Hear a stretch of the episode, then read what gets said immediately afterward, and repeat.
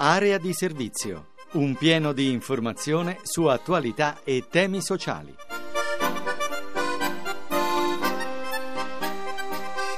Una serena giornata a tutti da Francesco Ventimiglia e bentornati all'appuntamento con Area di Servizio, lo spazio dedicato al sociale, occupazione, disabilità, immigrazione e come al solito cominciamo con il lavoro.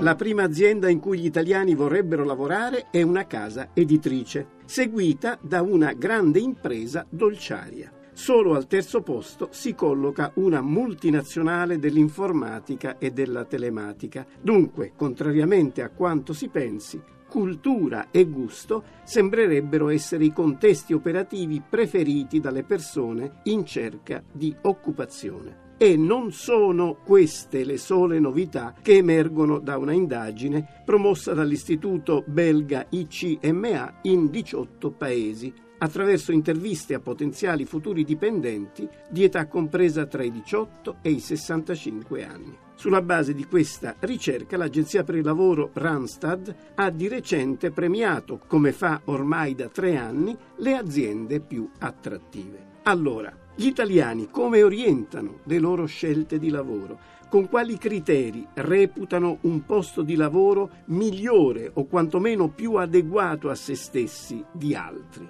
Quali valori collocano ai primi posti? Patrizia Origoni è marketing manager di Randstad Italia. I fattori di scelta dei nostri intervistati vanno soprattutto per il 62% dei potenziali dipendenti italiani alla sicurezza del posto di lavoro e all'atmosfera di lavoro piacevoli. Gli intervistati inoltre poi ritengono fondamentale che l'azienda presenti anche delle buone condizioni economiche è un fattore che viene evidenziato dal 57% dei nostri eh, intervistati. Ci sono chiaramente delle differenziali in base al genere eh, dei rispondenti, in particolar modo eh, per gli uomini eh, più importante eh, che la società presenti dei contenuti di innovazione, che offra delle opportunità di carriera internazionale e sia in buone condizioni da un punto di vista economico, mentre per le donne è importante un buon equilibrio eh, vita professionale e privata, il fatto che l'azienda sia in un luogo eh, favorevole e comodo da raggiungere, oltre che un'atmosfera di lavoro piacevole. Dunque a dominare rispetto ad anni fa sono la qualità della vita e la qualità del lavoro. Per chi è in cerca di occupazione, lavorare significa avere a disposizione procedure semplici di accesso al mondo attivo. Per chi è già professionista o imprenditore, lavorare bene vuol dire anche avere a disposizione norme di comportamento certe e facili. Ebbene, non sempre tutto ciò avviene.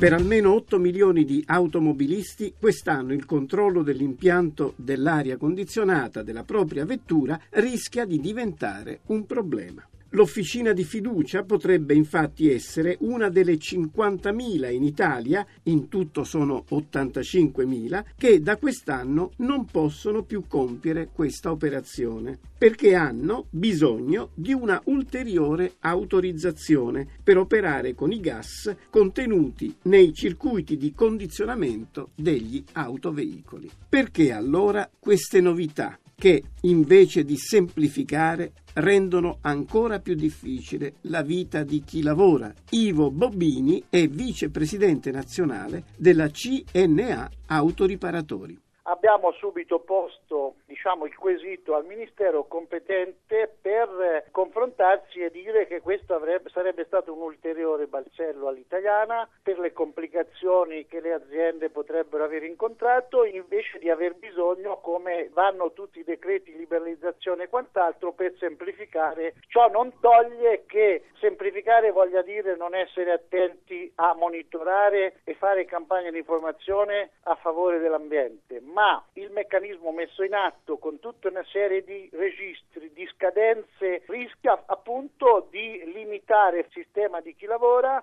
aggiungendo tutte le difficoltà, rischiando anche di mettere le aziende nella condizione di non poter appunto rendere il servizio efficiente per effetto di un attestato che non siamo in grado di poter avere in tempi brevi. Abbiamo chiesto al Ministero, eh, avanzando anche una proposta, abbiamo detto ma facciamo una campagna di informazione dicendo che c'è questo tipo di problema, ma non blocchiamo le aziende, ormai lo fanno da anni e anni e anni. Il Ministero ad oggi indugia e non ha risposto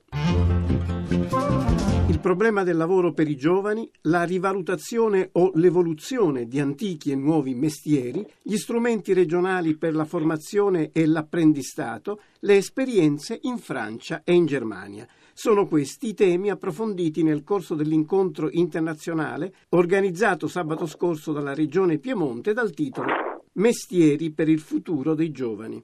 Nel corso della giornata sono stati presentati l'indagine conoscitiva tra antichi e nuovi mestieri per il Piemonte e il concorso Mestieri, una strada aperta per il futuro dei giovani, rivolto agli studenti delle scuole medie inferiori, sempre del Piemonte. Franco Chiaromonte è il direttore dell'agenzia Piemonte Lavoro dire che è che abbiamo realizzato con i Lions perché vogliamo provare a parlare ai giovani per illustrare le opportunità che ci sono già oggi nelle figure professionali legate al mondo dell'artigianato, ma anche quella che è la prospettiva di questo settore.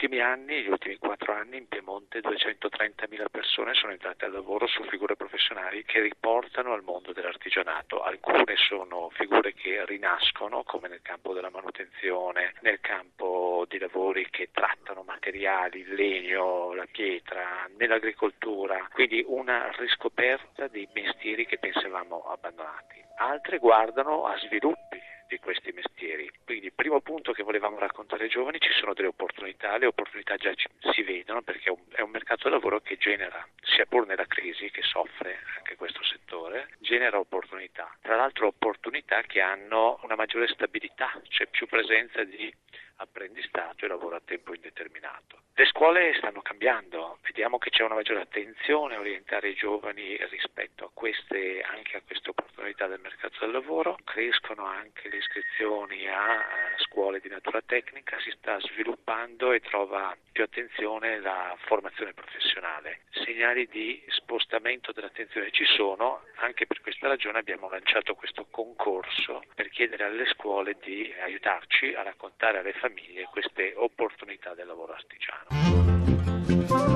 È opinione comune. Lavorare in ambito culturale, in più in un territorio difficile come il nostro sud o le nostre isole, è impresa impossibile. Ebbene, c'è chi ha studiato fuori del proprio territorio ed è riuscito a trovare occupazione nello stesso paese da cui era partito. Mi chiamo uh, Gianluigi Paffi, gestisco il Museo delle Maschere Mediterranee di Mamuiala e il Museo della Cultura del Lavoro. La mia vita è fatta soprattutto di sentimento, cioè cosa significa? Ho studiato fuori, studiando fuori mi sono accorto che mi mancava qualcosa e qualcosa era a casa mia. Ho rinunciato al lavoro fuori per tornare a vivere nel mio paese. Ritengo che tanti paesi della Sardegna, come tante altre zone d'Italia, abbiano tante cose da raccontare dal punto di vista culturale, dal punto di vista storico. E queste cose, se raccontate da una persona che dentro ci mette anche del sentimento, è un qualcosa di importante, è un regalo molto importante che si può fare alle persone. Faccio il lavoro più bello del mondo, lo faccio a 100 metri da casa mia. Per me la qualità della vita adesso è questa, non è tanto le macchine che posso permettermi o i viaggi che posso permettermi,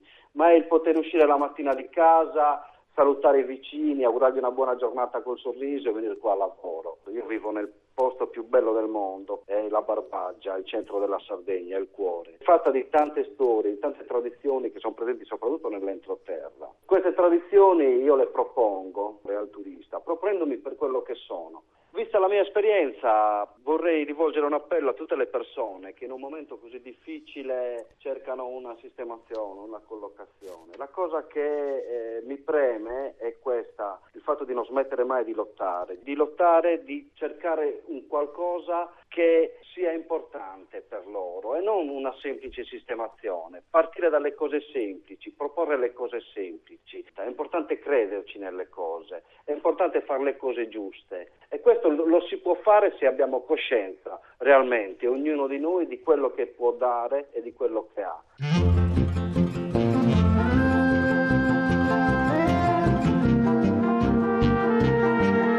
Per finire voglio ricordare che aprile è il mese della prevenzione dell'ictus cerebrale. Alimentazione corretta, attività fisica, niente fumo, controllo della pressione arteriosa e della fibrillazione atriale. Sono queste le regole che Alice Italia Onlus, Associazione per la lotta all'ictus cerebrale, suggerisce per la sua prevenzione. Informazioni più dettagliate possono essere trovate sul sito www.aliceitalia.org. Area di servizio finisce qui, l'appuntamento è a domani intorno alle 6.30 per parlare ancora di lavoro, disabilità e immigrazione. Una buona fine settimana a tutti da Francesco Ventimiglia. Avete ascoltato Area di servizio, occupazione e opportunità di lavoro un programma di Francesco Ventimiglia a cura di Maria Teresa Lamberti, regia di Alex Messina.